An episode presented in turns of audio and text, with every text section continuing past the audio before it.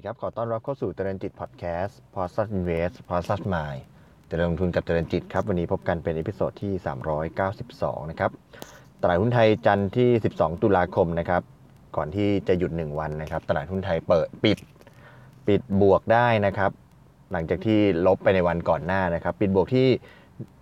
6.29 จุดนะครับดัชนีปิดที่ 1,273.43 จุดนะครับ ทั้งต่างชาติกองทุน ซื้อหุ้นนะครับ ต่างชาติซื้อ 758 ล้านบาท กองทุนซื้อ 341 ล้านบาทบรกเกอร์ขาย 245 ล้านบาท แล้วก็รายย่อยขาย 854 ล้านบาทนะครับ ตัวตลาดหุ้นไทยก็หยุด 1 วันนะครับ ที่กลับมาเปิดกันในวันที่วันพุธที่ 14 ตุลานะครับ นอกเหนือจากเรื่องการเมืองที่จะต้องติดตามแล้วเนี่ย ประเด็นจากต่างประเทศเองนะครับ ก็ไป โฟกัสกันอยู่ที่เรื่องของไวรัสโควิดนะครับ ถ้าพูดในแวดวงของการกีฬานะครับ ก็มีข่าวนะครับคริสเตียโนโรนัลโดนะครับนักฟุตบอลชื่อดังชาวโปรตุเกสนะครับ ก็ประกาศมีมีข่าวมาว่าติดเชื้อไวรัสโควิดนะครับ ก็แสดงให้เห็นว่าเรื่องของโควิด โดยเฉพาะใน ต่างประเทศนะครับทั้งในฝั่งของภูมิภาคยุโรปเอง หรือทั้งฝั่งอเมริกาเอง ก่อนหน้านี้ก็ประธานาธิบดีโดนัลด์ทรัมป์นะครับก็ยังเห็นการแพร่ระบาด แล้วก็มีการติดเชื้อไปใน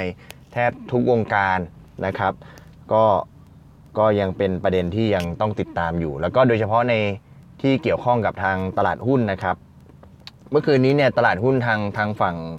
ต่างประเทศเนี่ยมีการปรับตัวลดลงกันทั่วหน้าเลยนะครับ ทั้งทางฝั่งอเมริกานะครับดัชนีดาวโจนส์ปิด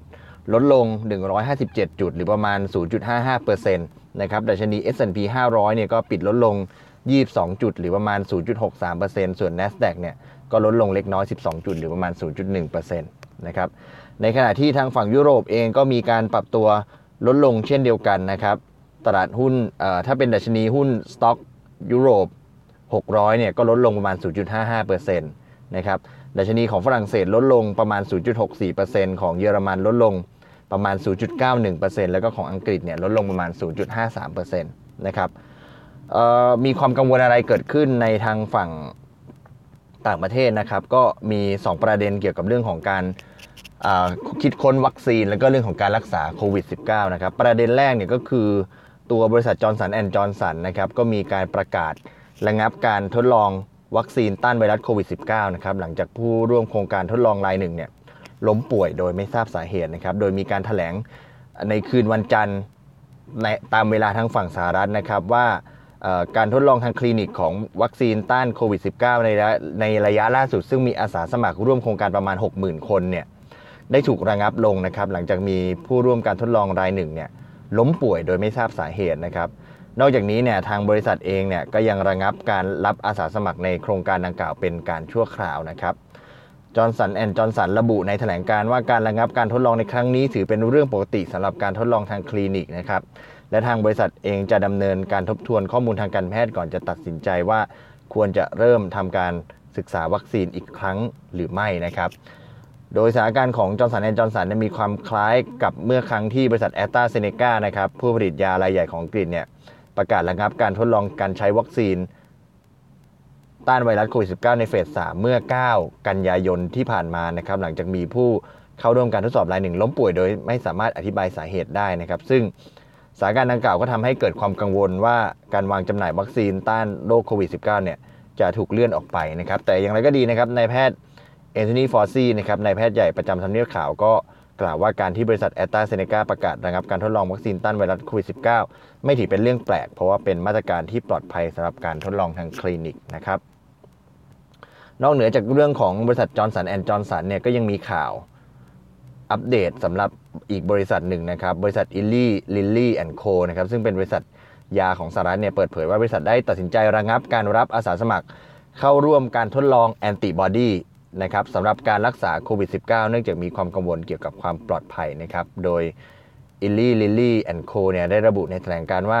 คณะกรรมการติดตามความปลอดภัยด้านข้อมูลนะครับของบริษัทได้แนะนำให้ระงับการรับอาสาสมัครทดลองแอนติบอดีในโครงการทดลอง ซึ่งได้รับการสนับสนุนจากรัฐบาลสหรัฐนะครับ โดยแอนติบอดีชนิดนี้เป็นโมโนโคลนอลแอนติบอดีนะครับที่อิลลี่ลิลลี่แอนด์โคได้ใช้ทดลองรักษาผู้ป่วยโควิด -19 ควบคู่กับการใช้ยาเรมเดซิเวียร์ของบริษัทกิลเลียดไซแอนซ์นะครับ ซึ่ง ในแถลงก็บอกว่าความปลอดภัยถือเป็นเรื่องสำคัญอย่างมากนะครับโฆษกของอีไลลิลลี่แอนด์โคกล่าวนะครับแต่ก็ไม่ได้ให้ข้อมูลเพิ่มเติมว่าอะไรเป็นสาเหตุที่ทำให้คณะกรรมการกังวลเรื่องความปลอดภัย แล้วก็แนะนำให้ระงับโครงการดังกล่าว ทั้งสองข่าวข้อมูลมาจาก InfoQuest นะครับก็เป็นทิศทางต่อเนื่องกันเลยนะครับ Johnson & Johnson ระงับเรื่องของการทดลอง phase 3ของไวรัสโควิด -19 แล้วก็ยังมี Eli Lilly and Co ก็มา ระงับการทดสอบในแง่ของแอนติบอดีเพื่อรักษาโควิด -19 ด้วยนะครับ ก็ส่งผลให้ดัชนีตลาดหุ้นต่างประเทศทั้งทางฝั่งอเมริกา แล้วก็ทางยุโรปเนี่ยมีการปรับตัวลดลงนะครับ มาดูในสินทรัพย์อื่นๆบ้างนะครับ ในฝั่งของดอลลาร์สหรัฐเนี่ยแข็งค่าขึ้นนะครับ ก็นักลงทุนเนี่ยก็เข้ามาซื้อดอลลาร์ในฐานะสินทรัพย์ปลอดภัยนะครับ เจอประเด็นทั้งเรื่องของ โควิดเข้าไปนะครับ แล้วก็ยังมีความกังวลในเรื่องของอแผนการมาตรการต่างๆ ของทางรัฐบาลสหรัฐที่จะเข้ามาช่วยเยียวยาเป็นช่วยเยียวยาในเรื่องของโควิด -19 ที่จะเป็นโครงการใหม่ๆ เข้ามาด้วยนะครับ แล้วในขณะเดียวกันเนี่ยพอดอลลาร์แข็งค่าขึ้นเนี่ยก็ส่งผลให้ตัวราคาทองคำเนี่ยมีการปรับตัวลดลงนะครับ ดอลลาร์แข็งค่าเอ่อทำให้ราคาทองคำซึ่งโขดเป็น US ดอลลาร์เนี่ยเมื่อดอลลาร์แข็งค่าขึ้นก็ดูว่าทองมันแพงขึ้น ก็มีแรงเทขายนะครับ ก็ก็ทำให้ตัวราคาทองเนี่ยปรับตัวลดลง มาอยู่ที่แถวๆ1,890 ครับ หลุด 1,900 เหรียญต่อทรอยออนลงมาอีกครั้งนะครับ ก็อ่อก็เป็นเหตุต่อเนื่องกันนะครับ ในอ่อทุกๆเรื่องทุกๆประเด็นนะครับ ก็ทั้งในเรื่องของวัคซีน โควิด -19 ก็ส่งผลต่อตัวตลาดหุ้น ส่งผลต่อตัวค่าเงิน แล้วก็ส่งผลส่งผลต่อราคาทองคำจะมีเพียงแต่ตัวราคาน้ำมันนะครับที่มีการปรับขึ้นราวๆสัก 2%นะครับเพราะว่ามีข่าวว่าจีนเนี่ยนำเข้าน้ำมันเพิ่มขึ้นอย่างแข็งแกร่งในเดือนกันยายน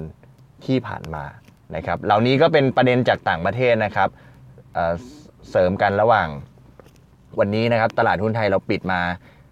1วันนะครับ วันนี้จะกลับมาเปิดเนี่ยนอกเหนือจากประเด็นจากต่างประเทศเกี่ยวกับเรื่องวัคซีนต่างๆ แล้วก็วันนี้ก็มาติดตามนะครับในเรื่องของประเด็นในประเทศเกี่ยวกับเรื่องของการชุมนุมต่างๆ ด้วยก็ให้ทุกท่านได้ไปติดตามกันวันนี้ผมคงจะโฟกัสแต่ในส่วนของประเด็นต่างประเทศนะครับ ประเด็นในประเทศก็ให้ไปติดตามกันตามหน้าข่าว ซึ่งเชื่อว่าหลายๆท่านก็มีสื่อต่างๆ ที่ติดตามกันอยู่แล้ว ก็เชื่อว่าจะส่งผลต่อตัวตลาดหุ้นไทยไม่มากก็น้อยแล้วก็มีความเปราะบางด้วยแล้วเพราะว่า เท่าที่สังเกตนี่ก็มีการเคลื่อนไหวกัน ที่จะเหมือนกับมีการเคลื่อนไหวเปลี่ยนแปลงผันผวนอยู่ตลอดเวลาสำหรับการเมืองบ้านเราเรื่องของการชุมนุมเรื่องของอะไรต่างๆนะครับก็อย่าลืมติดตามความเคลื่อนไหวนี้ที่จะส่งผลต่อตลาดหุ้นบ้านเราด้วยนะครับวันนี้ขอบคุณที่ติดตามนะครับเราพบกันใหม่ใน episode ถัดไป วันนี้ขอบคุณและสวัสดีครับ